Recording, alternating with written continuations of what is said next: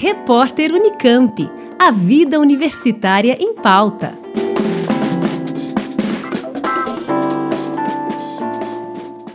Nos dias 10 e 11 de abril, a Faculdade de Educação Física da Unicamp, juntamente com a Faculdade de Ciências Aplicadas de Limeira, realizam o Congresso em Esportes de Raquete, que será transmitido pelo YouTube. Com o tema Desafios para o Desenvolvimento dos Esportes de Raquete, o evento tem como principal objetivo promover discussão científica aplicada e reunir a comunidade que estuda o tema, que abrange esportes como tênis, squash, tênis de mesa, badminton e frescobol.